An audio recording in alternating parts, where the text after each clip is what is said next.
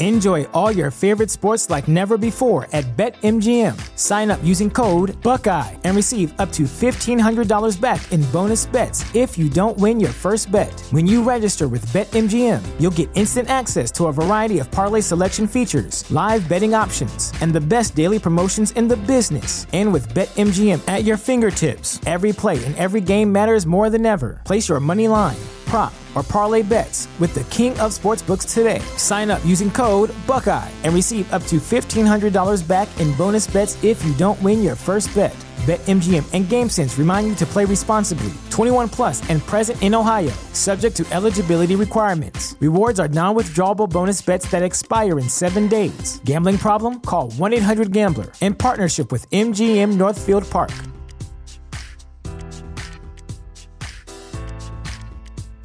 Ready for a career in behavioral health? Earn your online degree at Herzing University. Choose from health and human services, psychology, or social work programs. Gain the skills to work, coordinate, and manage nonprofits. Secure a bachelor's in psychology to study mental health or advance your social work career through our online Masters of Social Work.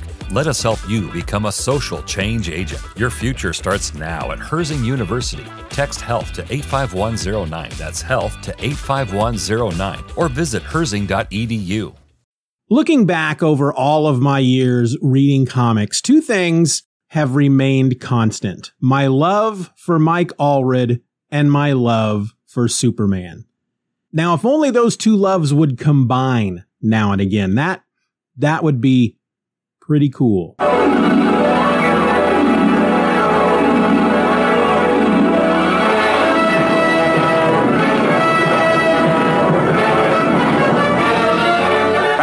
Speeding bullets. More powerful than a locomotive. Able to leap tall buildings at a single bound. Look, up in the sky. It's a bird. It's a plane! Oh, uh, I guess that would be me. My name is Steven.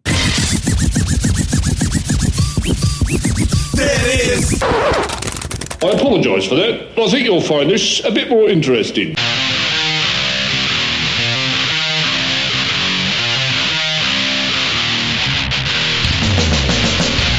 And welcome to an all new episode of Just Another Fanboy, the podcast that's fallen a bit behind. And you know what? That's okay. I'm your host. My name is Steven, and today I want to talk about a giant sized issue that hit the shelves just three weeks ago. I'm talking about Superman Space Age, issue number one. This was published by DC Comics on July 26, 2022. It was written by Mark Russell with art by Mike Allred, colors by Laura Allred, and the letters were by Dave Sharpe. Now, this sucker is 80 pages long and it has a cover price of $9.99. But before we get into that, I neglected to mention an anniversary that we hit just last week. I mean, I really didn't record anything new last week. You got two JAF classic episodes last week. So I really didn't have, um, well, I don't want to say I didn't have an opportunity because I did record intros to both of those episodes, but I just, I was kind of out of it last week and I didn't think about it. But on August 8th, 2019, I officially relaunched Just Another Fanboy. Now, if you're not aware of the history, I used to podcast back from 2006 to 2009, and that podcast was called Just Another Fanboy. Those are the episodes that you're getting every Thursday with the JAF classics. Um, and then I was out of podcasting for about a decade. I came back in September of 2018 with something completely different. But then I, I, I brought just another fanboy back on August 8th. Now, it was the trailer that landed on August 8th, 2019. And the first official episode actually landed on August the 13th. So this is our, our three year anniversary this month for round two of just another fanboy. And I just, I wanted to, uh, just kind of wanted to point that out before we got into this book. All right. So before I really start talking about how I felt reading Superman Space Age number one, let me go through or let me read to you the official solicitation or description or or whatever you want to call it that's that's over on the DC website. It goes as such. Meet Clark Kent, a young reporter who has just learned that the world will soon come to an end. And then they put Crisis on Infinite Earths in parentheses. And there is nothing he can do to save it. Sounds like a job for his alter ego, Superman. After years of standing idle, the young man from Krypton defies the wishes of his fathers to come out to the world as the first superhero of the space age. As each decade passes and each new danger emerges, he wonders if this is the one that will kill him and everyone he loves. Superman realizes that even good intentions are not without their backlash as the world around him transforms into a place as determined to destroy itself as he is to save it. Uniting the critically acclaimed writer Mark Russell from One Star Squadron and the Flintstones, and Eisner winning Mike Allred from Silver Surfer and Bowie, Stardust, Ray Guns, and Moon Age Daydreams. And they didn't include Madman, which is uh, a, a real sad thing for DC. Shame on you. Anyway, uniting these two dudes for the first time, this series promises fans an unforgettable journey through U.S. history and culture starring our beloved characters. So the issue opens in 1985. Superman's out in space. He's looking down at the Earth. The Earth is glowing. It has what appears to be like red, I don't know, glowy flames or something coming off of it. There, there are meteors falling through and, and burning up in the atmosphere all around. Superman flies to the Fortress of Solitude. There he meets uh, Lois Lane and their son, Jonathan. So with this issue, it's established here that by 1985, Superman is, is married. Clark Kent is married to Lois Lane and they have a, a, a young boy, Jonathan. Now, Lois tells Clark basically when when he gets into the the Fortress of Solitude that um it's happening. He's all like, "I'm aware. Have I ever told you how much I love you?" She says, "Every day." And he says, "Good." And then little Jonathan comes in, who looks like he's maybe 5 or 6, and he says, "Dad, everything's going to be okay, right?" And Superman tells him, "No, Jonathan, it's not." And that's all right. And they there there seems to be uh almost a, a living quarters set up here in the uh, Fortress of Solitude, which um, has photos, family photos. There's an, an, Emmy that I'm assuming maybe Lois won at some point, um, or Clark did. I, I, don't know, but Lois was always the more famous reporter of the two of them. So I'm going to assume that it's Lois. You can see a photo of, of their wedding. Um, you can see a photo of young Jonathan with Clark's parents. Martha and Jonathan, who the, the young boy is named after. So I'm assuming that in this reality, uh, by this point in 1985, Clark and Lois and Jonathan are living in the Fortress of Solitude. And the way they react, the way Superman and Lois reacts to whatever's happening to the world, which seems to be crumbling all around them, this is this, this is something that they expected. They were they were waiting for this, and maybe that's why there's a, a living quarters set up in the Fortress of Solitude because they they knew that the end of the world was coming and they came to the Fortress of Solitude to basically spend their their last moments on Earth together. I, I'm assuming. Um, I should probably say that this does appear to be a out of continuity story. It doesn't have any kind of tag on the cover or the inside cover that tells us that this is an Elseworlds book. But based on a few of the things that happen in this issue, this, this it's got to be an Elseworld story. This is not a a uh, in continuity story. It is set pre-crisis, um, as the solicitation states. Uh, we are coming to the end of the world, and it does appear to be um, Crisis on Infinite Earths. And the one thing that's different from this story over the the actual Crisis on Infinite Earth story is that Clark uh, appears to be aware of or he was given some kind of foreknowledge. He he know he knew that this was coming. So as the world's crumbling around them, the the the three of them are are basically kneeling together on the floor. Uh, Clark has his arms around both Jonathan and Lois, and then we go to 1963. So we go backwards in time to Smallville, November 1963. And there's a, a lot of great moments here that most of this book takes place in the 60s. We we open in 1985 to the the beginning of the end of the world, and then it takes us back to the 60s to kind of tell us how we got there. We don't quite get to that point in this issue. I don't know how many issues are in this series. Um, I'm sure it's out there somewhere, but I didn't, I didn't look that up for this conversation. But this is a, a pre-crisis world. Um, when we open in 63, Clark is still living at home. Um, he has grad- graduated high school. Apparently he's helping his father on the farm and he's very conflicted about his powers. Both he and his father are, are conflicted about his powers. Um, the opening scene here in 1963 with Clark and his father have them gathering up bales of hay from the field on the farm. The, the, the hay baler has already gone through and, and, uh, you know, baled that hay. And now they have, a, a fields stretching out around them with these hay bales that they need to go around with their truck and collect. And so they get a truckload and Clark, of course, mentions that he, he could have it all done. He could, he, you, you can still see like hundreds of hay bales out there in the fields. And Jonathan, his dad is telling them, all right, that's, that's enough for today. Cause they've, they've loaded up the, the back of their big flatbed truck. And Clark mentions to him that he could have the rest done by himself before Jonathan got to the porch. And Jonathan says, done quick or done right. And that's kind of a, uh, that's kind of a theme in this book. The idea behind, um, preparation or, or doing something right or leaping in with both feet without looking. And based on Jonathan's comment here, done quick or done right, Jonathan is an advocate for preparing, you know, doing it right, you know, taking the time to make sure it's done correctly so you don't have to do it again. Clark then talks to him, his dad, about his powers, how he feels that he shouldn't be there on the farm, that being there is a waste of time.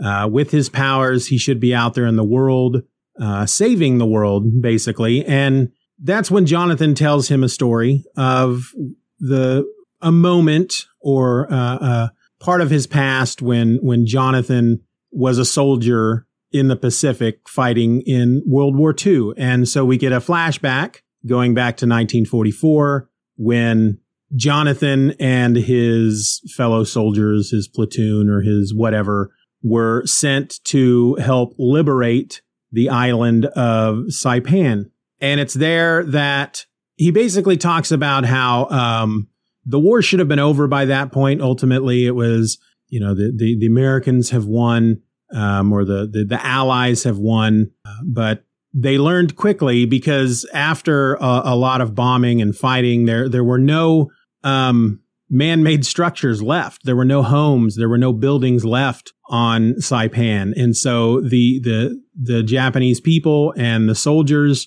had retreated into these caves.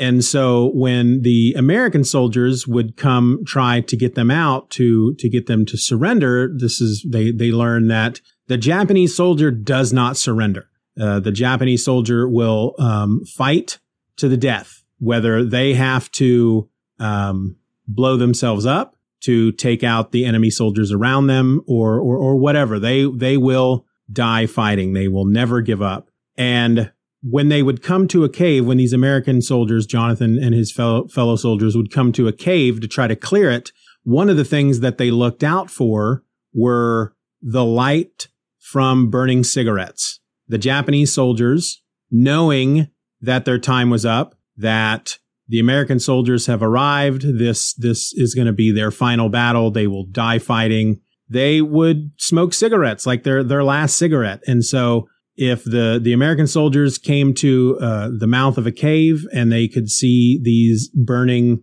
ashes, you know, the the the burning ends, the red cherries of of cigarettes, they would know that those were Japanese soldiers in there, and they would open fire because it wasn't just soldiers hiding in the caves; it was also Japanese uh, citizens. Um, but they come to one cave, they're they're shouting into the cave for you know whoever's in there to come out there's a flicker of light, a flame, uh, a small flame erupts in the darkness, and Jonathan opens fire. And it was a little boy, little Japanese boy with a lighter. And Jonathan, uh, in his panic, shot and killed him. And he tells Clark, They say that you see the face of everyone you've ever killed when you close your eyes to go to sleep. But the truth is worse. After a while, you don't see them at all. The dead disappear because we need them to, because that's the price of survival, the price we pay to make room for the living. He explains to Clark that it's, it was after that that they shipped out. He, he comes back home. He was home for just a few months and that's when little baby Clark arrives from space and he tells Clark for the first time that the, the, the ship, the little rocket ship that baby Clark was in was not the only ship or capsule or whatever um, that arrived at that time. There was a, second one that, that flew off into the distance and has, he has no idea where it went. But he told the story to Clark to, to, to basically tell him that after all the bloodshed, uh, as, as he puts it, I just know that after all the bloodshed and horror I'd experienced, you were the sign from heaven that I need, or that I needed, and I still need it. It's after their conversation when they, they go inside and find Martha watching TV that they learn uh, through the news that JFK has been assassinated. There, the the country goes on high alert. We learn that um, Lex Luthor and Bruce Wayne are both defense contractors working with the American government, the American military. Um, and this is where when I said, you know, despite the fact that they don't tell you on the cover or, or on the inside cover that this is an Elseworld story, the the depiction of Bruce Wayne in this story alone tells you that this is this is not in continuity because not once Br- Bruce Wayne is in this issue a number of times, and not once do they mention uh, his parents dying.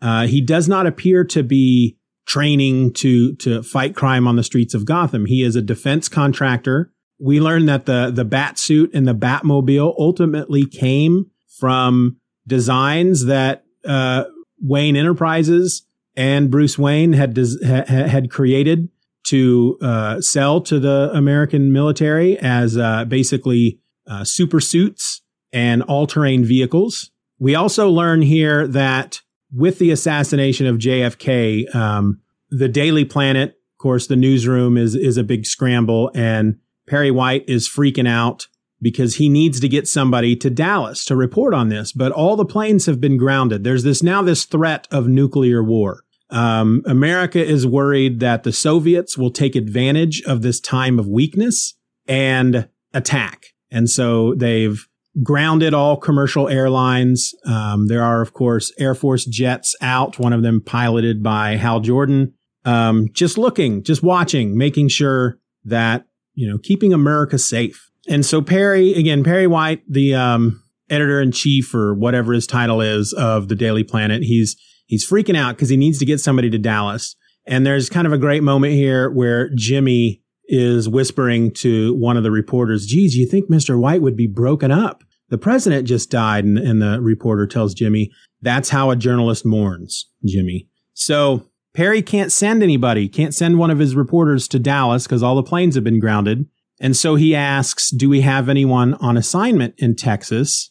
And he's told that Lois Lane is there. And Lois Lane at this point in her career is not, you know, a, a famous investigative reporter. When the, one of the newspaper guys tells Perry that it's that that it's Lois Lane in Dallas, Perry says, "Ah, crab meat, the cooks and cranks writer." And so Lois Lane at this point, she writes for they they don't really say what the I don't think they call the column in the actual paper the kooks and cranks. It's probably more of a uh, slice of life type column that tends to focus on people who believe in the supernatural and whatnot. Because when he tells, you know, when he learns that Lois is there, he he he, tells his people, you know, get her on the horn she just became our point person on the uh, Kennedy assassination. And then we see Lois. She's interviewing a woman who has a bunch of poodles in her house. And Lois is asking, So are all your poodles psychic, Mrs. Krantz? And Mrs. Krantz says, Oh no, just champagne and Chablis. So it's just, just two of the, what appear to be five poodles are psychic. And so that's, that's the kind of stuff that Lois is writing about at this point. But being that she's the only one at the Daily Planet that's in Dallas, she gets, you know, she writes the story and it's, and that's what makes her famous. That's what puts her on the map. And she stops being a, a kooks and cranks writer and starts writing the big stories. Well, as Clark and his parents are watching everything unfold on the news, getting what information they can from the news at this time, because you got to remember back in the 60s, they didn't have cable. There, there were, there were no 24 hour news networks. Um, Clark decides he's got to do something. There, there are uh, Soviet subs um, out in the Atlantic. The news um, states that it's unclear whether they're just there to observe or, a- as they state here in the book, take part in a preemptive attack in a moment of national weakness. And so Clark decides he has to do something. Now, he's not become Superman at this point. He's just, he seems to be just figuring out his powers. He knows that he's super strong and he knows that he can fly, but that seems to be about it. So he, uh, in his overalls and t-shirt, he, he, he, he flies away. His father, up to this point, seems, seems to have been, uh, kind of dissuading Clark from taking this kind of action, from, from becoming this kind of person. Uh, it's, it's actually kind of, it's, I'll say this about Mark Russell. He's really good about combining, uh, the humor with the drama. Cause there's this kind of a funny moment when Clark is taking off from the front porch. His mother is running to him and she yells, Clark, at least take a jacket. And, and Jonathan tells her, come on, Martha, he's got to find his own way. We can't protect him from the world anymore. And then he says something that I, I found kind of ominous and we can't protect the world from him. So they don't clarify within the rest of this issue what that's supposed to mean. I, I kind of get the meaning that one of the reasons that Jonathan has been trying to hold Clark back is that he's afraid that Clark, um, I don't know, maybe he doesn't trust in the, the lessons he's taught Clark, uh, as he has, you know, been parenting him, grow, you know, as Clark's grown up, as he's been his dad. He doesn't trust his own parenting that Clark will always do the right thing, that Clark is capable of doing some very horrific things. Uh, or, or maybe he's just, uh, I don't know, maybe he just doesn't think the world is ready for him and that's what he means. I, I don't know. I think it's, I think that can be up for debate. But anyway, we go over to the Atlantic where the, the Soviet subs are at. Hal Jordan is in his jet and he's flying over and he's, he's just keeping an eye out for things. And that's when Clark shows up. And there's a, a moment here where he flies into a bird, which is kind of funny, but Clark only manages to make things worse. So there's kind of this tense standoff. The, the Soviet subs, nuclear subs are out there in the Atlantic. They are within striking distance of the United States. Um, tensions are high. Hal Jordan, again, he's out there in his jet, but he has not crossed over into Soviet airspace yet. Um, he's, he's on the edge. He's, he's just keeping an eye out. He's in, you know, outside of Soviet airspace, but Clark comes racing in they don't quite know what it is they're seeing. It's just something on, on radar. It's very erratic and the Soviets are in their sub and they're, they're you know, we've identified a, you know, a, a, a, flying object that's flying erratically and it is, um, entering, it's about to enter Soviet airspace. Um, and it could be above the Kremlin in a half an hour. And so the decision is made on this submarine to attack, to fire their, their missiles at the United States. And Hal Jordan, seeing um, this flying man heading toward Soviet airspace, knows that whoever this may be, however unbelievable it may be that there's a man in overalls and a t-shirt flying, uh, that if he crosses over into Soviet airspace, that that bad things are going to happen. That that uh, that a war will start. So he shoots Clark out of the sky. When the, and, and and so when the Soviets see that the the American fighter jet has shot down whatever it was in the sky. They decide to stand down and everybody backs off. So as we go through the rest of this issue, ba- basically what the, the issue is leading to is, um, we we go through the 60s. I don't know if we quite hit the 70s by the end of this. I think we're, we, we remain in the 60s during this, this issue, but we have, we kind of follow Lois around as she, um, talks to people who were there in Dealey Plaza when JFK was assassinated. She writes her article. She starts to become famous.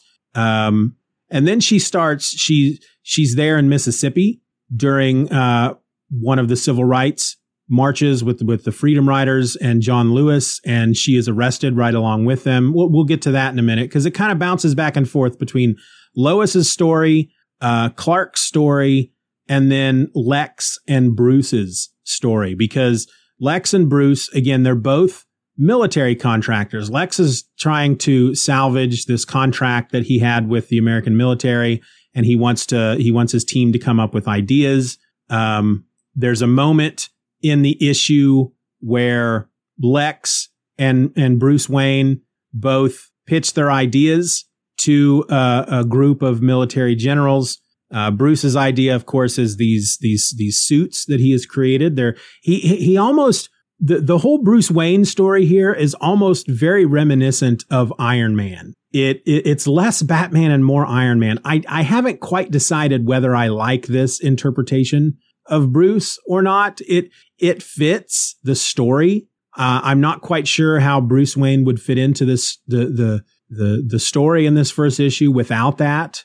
Um, but that's that's the way they have Bruce Wayne in this story. He's a military contractor. He's he's uh he and Lex are each trying to win this contract, and so Bruce's pitch is, you know, I've got these uh these suits that the, your soldiers can wear, and it will uh, the you know it's body armor, and they will have utility belts that will have various implements in them that they can use to to fight the war. His whole idea is um, with the whole idea of the the nuclear deterrent that any conflicts in the future are going to be ground based. They're, they're going to be um, they're, they're, military conflicts are not going to be solved by nuclear weapons. It's just not going to happen because the the the one side will be afraid to launch theirs because they know the other side will launch theirs and wipe each other out. And so, what's the point? Uh, Lex's pitch, however, is that he feels that it's only a matter of time before the Soviets launch their uh, nuclear arsenal at America. And so he is pitching an idea of uh, an underground community to survive um, nuclear war so that they the American dream will live on and they can come back up after uh, all the radiation has gone away and, and all that stuff. And Lex ends up winning the contract because he has an in. He has, of course, bribed a one of the the generals who has a gambling problem because uh, that's the way Lex runs things. As all this is going on, we also have Clark's story when he's shot down by Hal Jordan. He's somewhere uh, in the Arctic.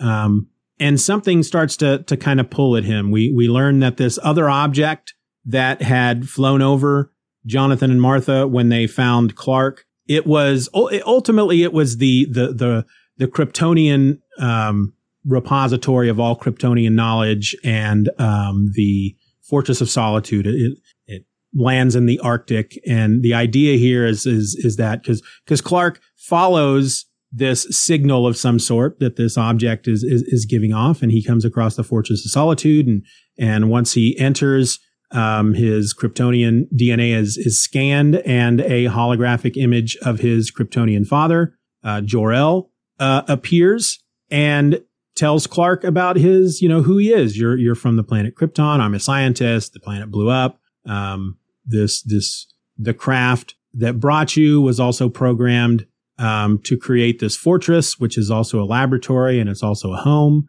And he, in this version, Jor-El is the one that basically he, he provides Clark with the Superman costume. Says, here's this uh, suit made out of uh, Krypton's most indestructible. Indest- here's this suit made out of Krypton's most indestructible fabric. It's emblazoned with the family seal. Um, he didn't. You you kind of learn here that that Jor-El didn't send Clark to Earth primarily to save his life because Krypton was blowing up, I mean that that I mean that's why he was sent, but Earth was chosen because he knew that under Earth's yellow sun that Clark would have these these these superpowers and that he could use them to help Earth. Uh, that Earth is it's heading down a bad path, and here's Jor-El's chance to save a world by sending his only son, the the only surviving Kryptonian, to to to Earth to to help guide and, and, and help the planet so that it doesn't um, destroy itself like Krypton did. He he also starts telling Clark about the different powers that that he because at this point the assumption is that is, is that if Clark has found the Fortress of Solitude, then he has fully come into his powers. But the only thing Clark knows is that he can fly and that he's super strong. And it's here he learns that he he has he he has heat vision um, and, and a, a, towering scientific intellect, which he was not aware of. Um, but he's given the suit. Uh, Clark at that point, he's just, I- I'm not ready for this. And he leaves and he, he goes back home to Smallville. From there, we move to 64, 1964. Clark is boarding a train in Smallville to go to Metropolis. He and his parents have decided that, you know, he's explained to his parents what he saw in the Fortress of Solitude. Uh, and they have decided that rather than just putting the costume on and getting out there and doing his thing, that he's going to move to Metropolis, become a reporter, and through that, he will learn more about the world that he's living in now. And um, through that, he will learn better uh, how to save the world. So the idea here is to go to Metropolis and wait and listen, uh, figure things out. So the the the Jonathan Kent. Um, do you want it done quick or you don't want it done right? And in this case, he wants it done right. And so you you're not going to just leap into this. You need to take the time to figure it out. Clark is kind of taken under the wing of Lois Lane. I really like that dynamic where where Lois is she is uh, Perry introduces her as his protege, and she ends up teaching Clark a lot about being a reporter and getting the story. And Clark's the one who ends up being put on the whole kooks and cranks column. And it's through that that he meets this guy in this bar, goes to, to interview him, uh, who we learn is Pariah from Crisis on Infinite Earths. And his story is very much the same as it was in the, in the Crisis story, the proper story, where he is trying to develop an antimatter fuel that would help transform his, his world, his version of Earth the other scientists told him not to do it, that he was being reckless and it's dangerous. He locked himself into an antimatter chamber uh, to to to to get it done, and um, he's the one who uh, awakens the anti monitor, who is then set on his path of eliminating the multiverse, all the Earths of the multiverse, and replacing it with a, a, an antimatter universe. And Pariah is telling Clark basically that um, and it's really interesting because he's not in his pariah suit that he wears throughout the crisis. He's, he's in, uh, he's got like a sweater vest on and a white and a, and a button up shirt and a jacket, but it's the same color scheme. And he's even wearing his jacket. He doesn't have his arms through his sleeves. His, his jacket is his suit jacket is just a, or his sports jacket is just hanging off his shoulders like a cape. I thought that was very clever, but he, he tells Clark that, look, your earth only has about 20 years left um, this is my curse. This is what happened. This is why, uh, why your earth is doomed. There's nothing you can do about it. Uh, and I, I'm just kind of here to warn you. And while Clark doesn't really believe him, there's a part of him that I think he tells Lois later, you know, he says, cause, cause Lois says, don't, don't tell me you're starting to believe all these people that you're talking to. And he goes, Oh no, I don't believe any of it. But this one guy, what he told me was crazy, but he said it with such conviction that it's hard to dismiss. And as they're talking, uh, there's a TV on in the background with playing uh, the the Ed Sullivan show, and he says to to Lois that the the the this guy Pariah um, had also made some other crazy predictions. Um, for example, he said that um, the the America would be invaded by by insects. He's like, I can't remember quite what he said. He the the the America would be invaded by insects like uh, earwigs or something, and that's when the Beatles come on Ed Sullivan. So it's obvious that what uh, Pariah had told Clark was that the Beatles, there there would be you know this British invasion of the Beatles in America. That was one of his his predictions, but Clark took it for something else. So as this story progresses, um, and we we go through the '60s, um, Clark is learning how to use his powers at the Fortress of Solitude. The the hologram of his father is kind of an interactive program that is teaching him uh, Kryptonian history and and teaching him how to use his powers. There's this really great moment that I alluded to earlier, in which where where uh, Lois goes to Mississippi, where uh, Governor Wallace is he's running for president, and he is a big uh, segregation guy. He's a big Southern dude, and he you know he he was a racist. And so uh, a, a busload of um, the the Freedom Riders come to Mississippi to protest, and uh, Lois is there with them, and so she gets arrested with them. But there's there's a really great there's there's one page that basically, whenever you're following Clark's story, you're reading journal entries. When when he boards the train to go to Metropolis, his mother gives him a journal. And so what we're the, the, the narration of Clark's story are, are journal entries from this journal. Lois's story is, is the, the news, the newspaper articles that she's writing. And so for this one, she says, as Americans, we talk about being American as if we all agree on what that means. But the truth is that some judge truth and justice by how well they support the American way, while others judge the American way by how well it stands up for truth and justice. And so for those two, um, those two sides, of course, the, the people that, you know, when she says the, some judge truth and justice by how well they support the American way.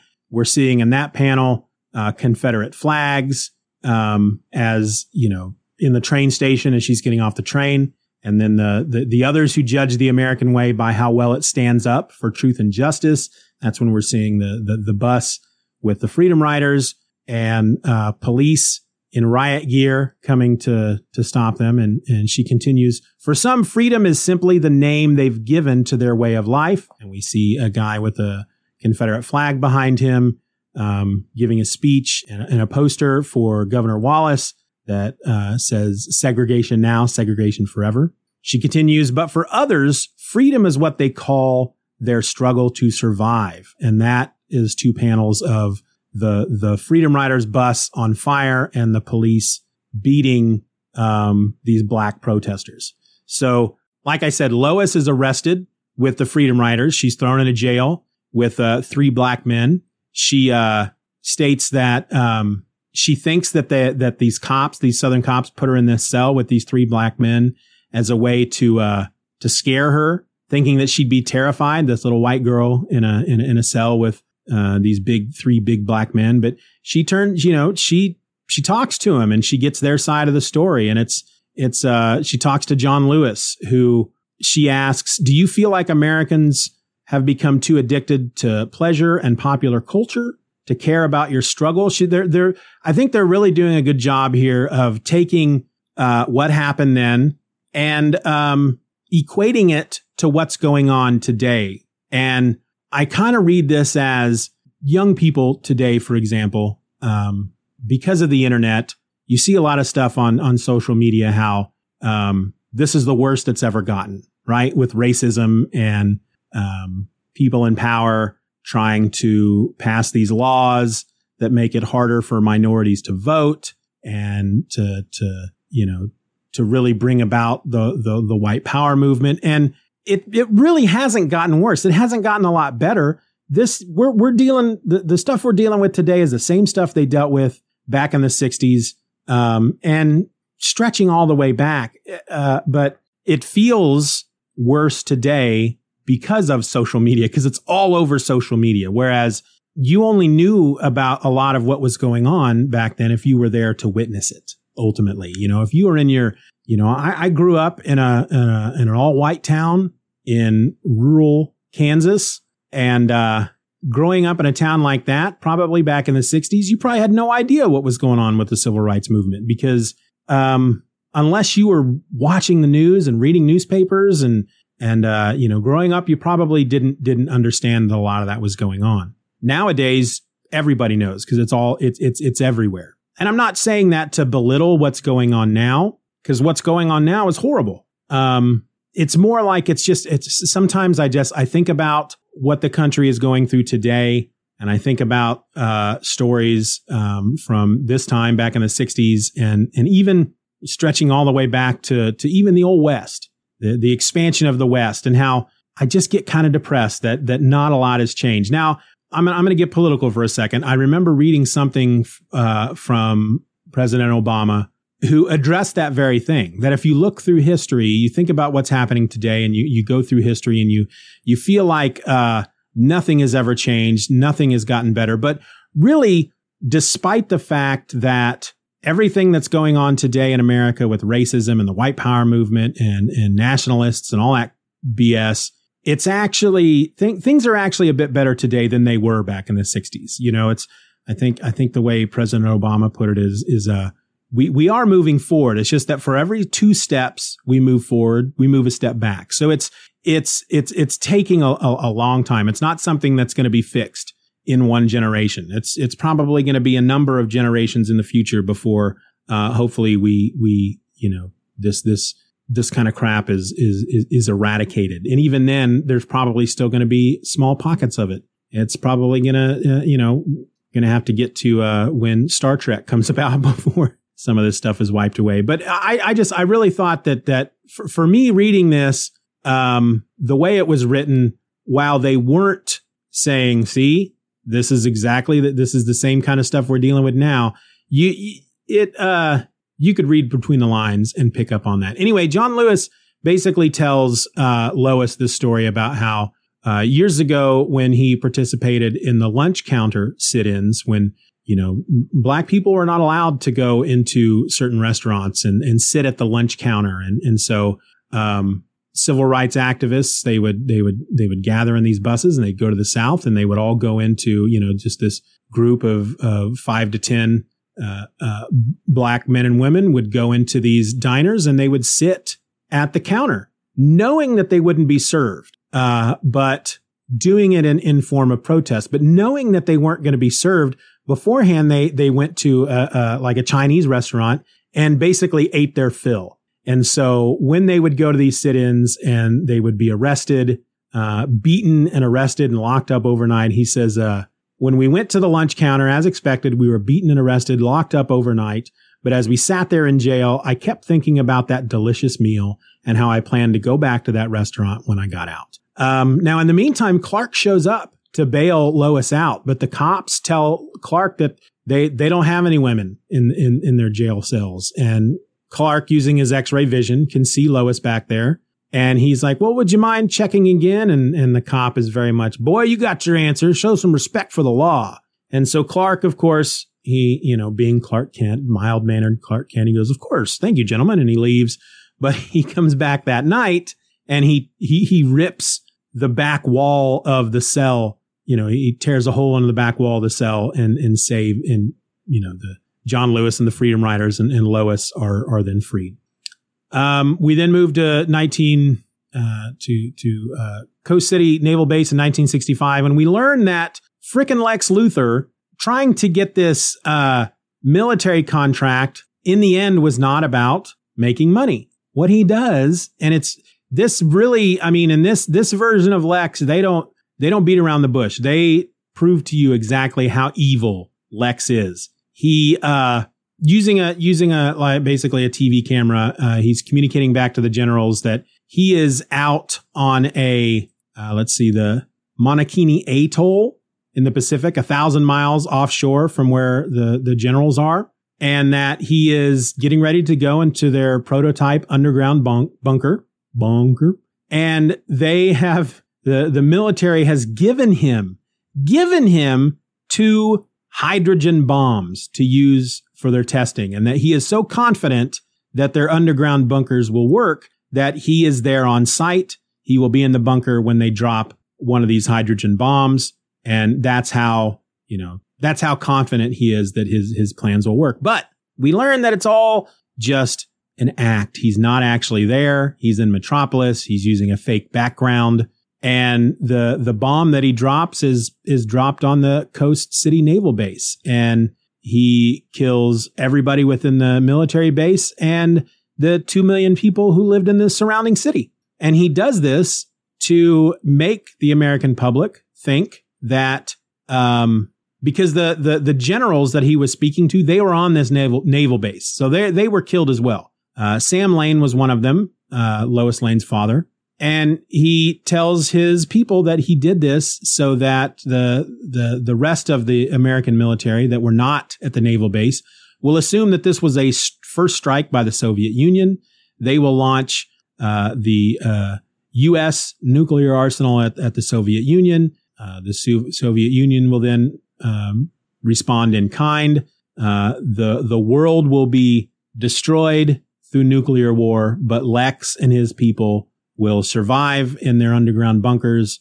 And then once the world is ready for them to come up, they can come up and uh, start a whole new civilization the way they want it to be run. So the world learns that Coast City is then destroyed by this hydrogen weapon, and everything escalates from there. Um, Bruce Wayne learns that it was Lex Luthor that that does this, so he puts on the the the pro the one of the suits that he had created for the military, but he's had this customized to to to look a bit like a bat. And uh, the vehicle, uh, the all terrain vehicle, he's had customized so it's more of a streamline. So it's more of a streamlined street racer. So the the Batmobile, and so he's going to go after Lex. Lois is headed to the the blast site, and Clark goes to uh, the Fortress of Solitude to to put his suit on. And this is where we kind of learn I rem- well, I remember reading about this this this book a couple of months back and talking about how um, one of the purposes behind this book is there. There's been all these stories over the last few years about how people don't quite understand the purpose behind Superman. It's the reason why there hasn't been a great Superman movie in the last 15 to 20 years is because audiences, uh, you know, Warner Brothers can't figure out how to make Superman um, relevant and can't figure out how to make Superman relatable. And so this story is supposed to help, you know, well, not help. It's, you read this story and you kind of understand what Superman's place is within the DC universe and why he is such a, such a great character. And so as he's getting ready to put the suit on, we, we read from Clark's journal. I've learned a lot about this planet in the last couple of years from people I respect. And what they've taught me is this. I've learned a lot about this planet in the last couple of years from people I respect. And what they've taught me is this. The world doesn't wait for you to be ready. My mistake was never in wanting to save the world before I was ready. It was in thinking I could do it alone. The people who do the most good in this world are not the strongest, the smartest, the most prepared, but simply those who show up. And so that's when Clark dons the suit and he's going to go stop this uh, oncoming nuclear war. Now, in the middle of this, Hal Jordan is in his jet fighter and uh, an alien spacecraft suddenly flies by him. He shoots the spacecraft out of the sky, and we learn that this is the uh, the spacecraft that held Abin Sur of the Green Lantern Corps. Now, in the in, in the actual Hal Jordan origin, Abin Sur crash landed on Earth. He was already you know, he's coming from a battle. He was escaping the, and he crash lands on Earth. And as he's dying, he gives Hal Jordan the ring. But in this version, Hal Jordan is the one that shot him out of the sky. He's come to Earth to, to help teach the citizens of the planet, to help them, to help us on Earth ascend to the next level and not destroy ourselves. And of course, the first thing that happens to him when he arrives on Earth is he's shot down by the military. And so Hal Jordan goes to investigate the wreckage. He finds the, the, the alien dying uh, Abin Sur explains to him, you know, why he was there. He tells him, I am dying and there is no time to find a replacement. You must take the ring from which our power flows. Hal puts the ring on and he says, but I'm not worthy. And Abin Sur tells him, no, you're not, but you are here. And so in the, in, in the original, you know, the, the actual Green Lantern origin, the ring sought Hal Jordan. You know, he crash lands on Earth and it's like, find someone who is worthy to wear the ring and it takes him to Hal Jordan. And in this case, it's just a co- Hal, Hal just happens to be there. So the president of the United States uh, orders a, a, nuclear strike on, on Russia and the missiles are launched and Superman um, stops the missiles. You know, he, he, uh, destroys them as, as they're, you know, streaking across the sky. And you actually learn that he doesn't destroy them all, but he, he, he doesn't allow any of them to, to, to hit their targets. He, um, is able to any of them that he doesn't destroy, he grabs the rest up and he ends up hiding on the moon. Luthor learns that um, the uh, the American nuclear strike didn't go through for some reason. He is about to send somebody up to launch the second hydrogen bomb he has, and uh, that's when Batman or Bruce Wayne comes in.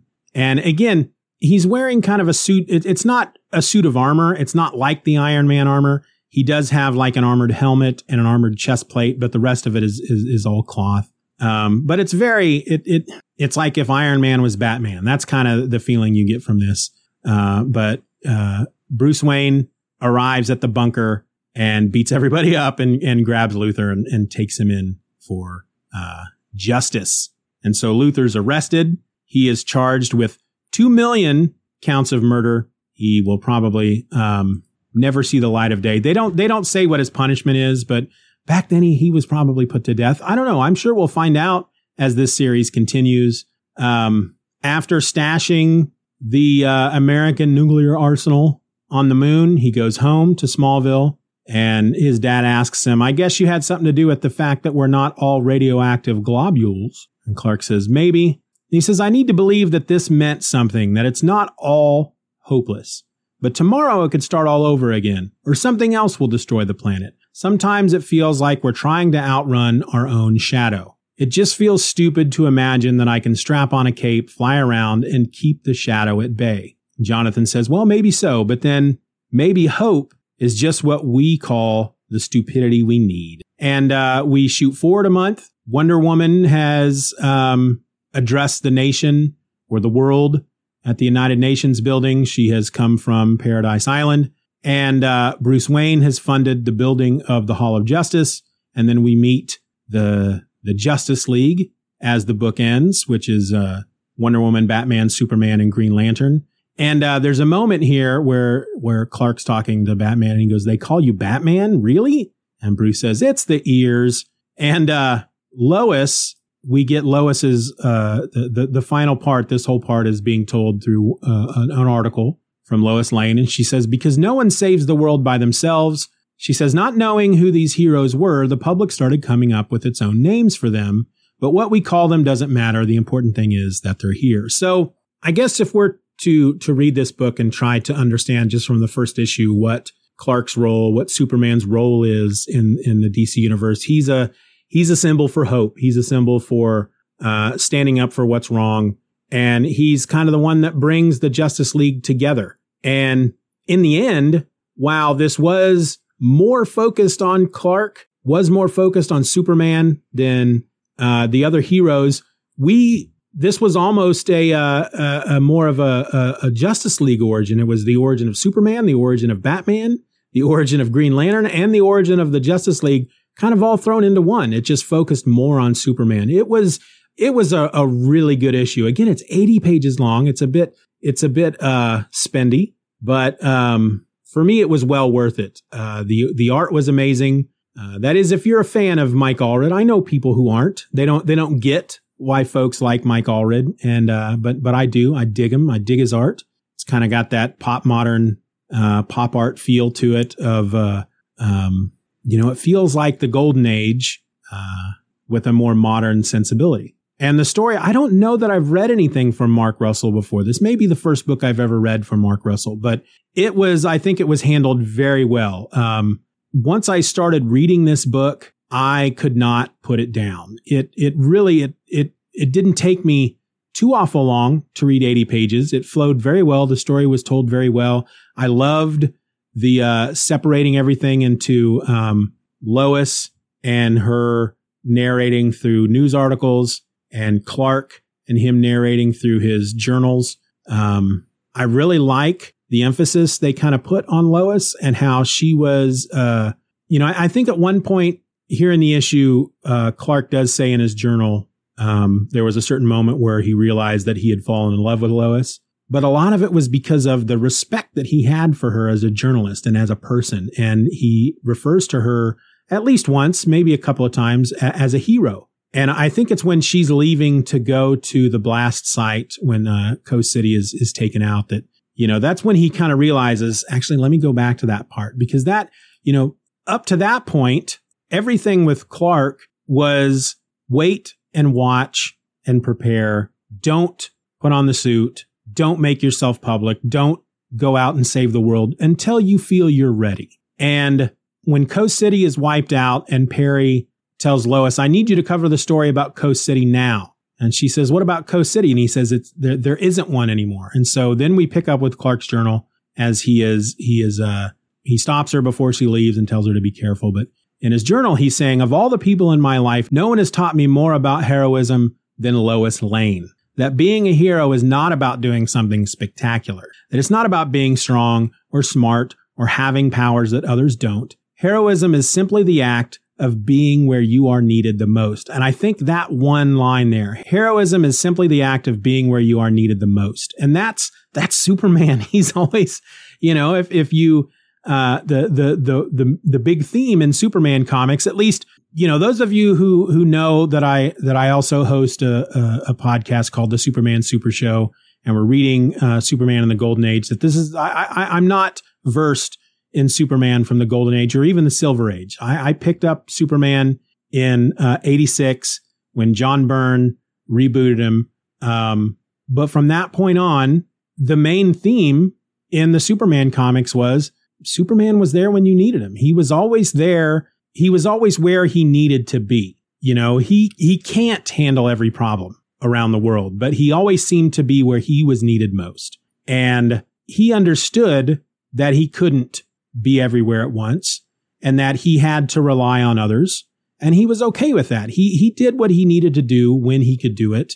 Uh, he understood that he had limitations. And that, that one line, I think, sums up for this issue exactly who Superman is. Um, and why he, you know, why he is just such a great character. A lot of people can't get past the fact that he is the, you know, super powerful and you know, he's he's completely unrelatable because nothing can stop him, and that's that's not really the case with Superman. There's there's always somebody out there that's going to be able to uh, stop Superman. What what what makes Superman always come out on top is not because he's super powerful. It's because he has the will and the determination to see right done. Period. You know, if he did not have that, he probably would have lost a number of times. But uh, yeah, this was a great series. I'm sure I'll get the others. I don't know how many there are.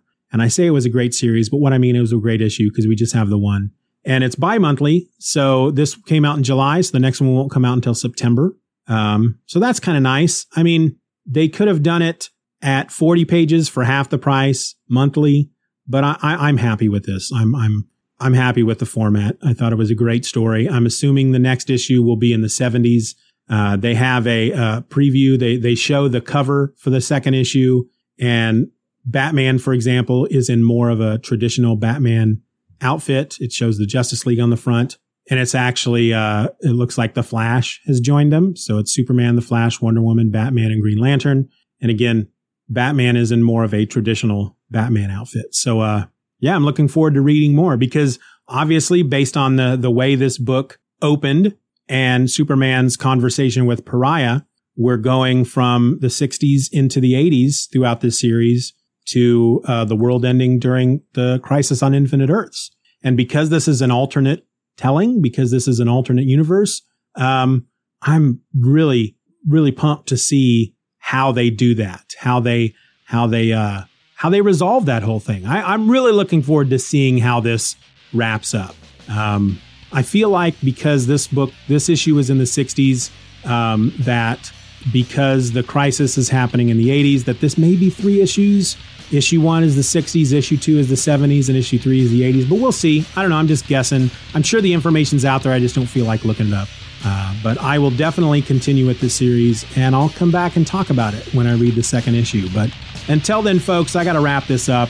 This has been a pretty long episode uh, because it was a long issue and I had a lot of things to say about it. And uh, I'm really, really quite happy with it. When when I saw the article on one of the comic book news websites that um, that this book was coming out, that you know the, the thing I focused on most was that Mike Allred was doing Superman. He's done Superman before. During his days on Madman, he did a, a crossover event with DC Comics called the the Madman Superman Hullabaloo in which Madman and Superman uh, crossed over in a, a three issue series, I think it was.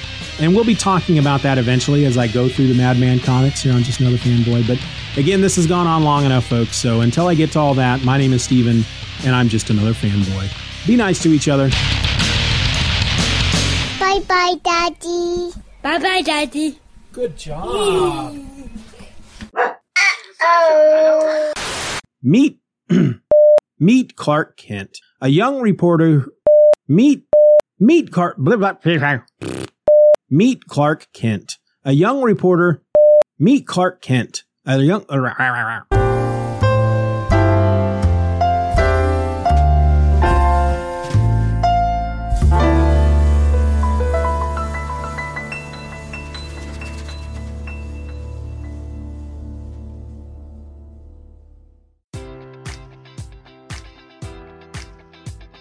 Enjoy all your favorite sports like never before at BetMGM. Sign up using code Buckeye and receive up to $1,500 back in bonus bets if you don't win your first bet. When you register with BetMGM, you'll get instant access to a variety of parlay selection features, live betting options, and the best daily promotions in the business. And with BetMGM at your fingertips, every play and every game matters more than ever. Place your money line prop, or parlay bets with the king of sportsbooks today. Sign up using code Buckeye and receive up to $1,500 back in bonus bets if you don't win your first bet. BetMGM and GameSense remind you to play responsibly. 21 plus and present in Ohio, subject to eligibility requirements. Rewards are non withdrawable bonus bets that expire in seven days. Gambling problem? Call 1 800 Gambler in partnership with MGM Northfield Park.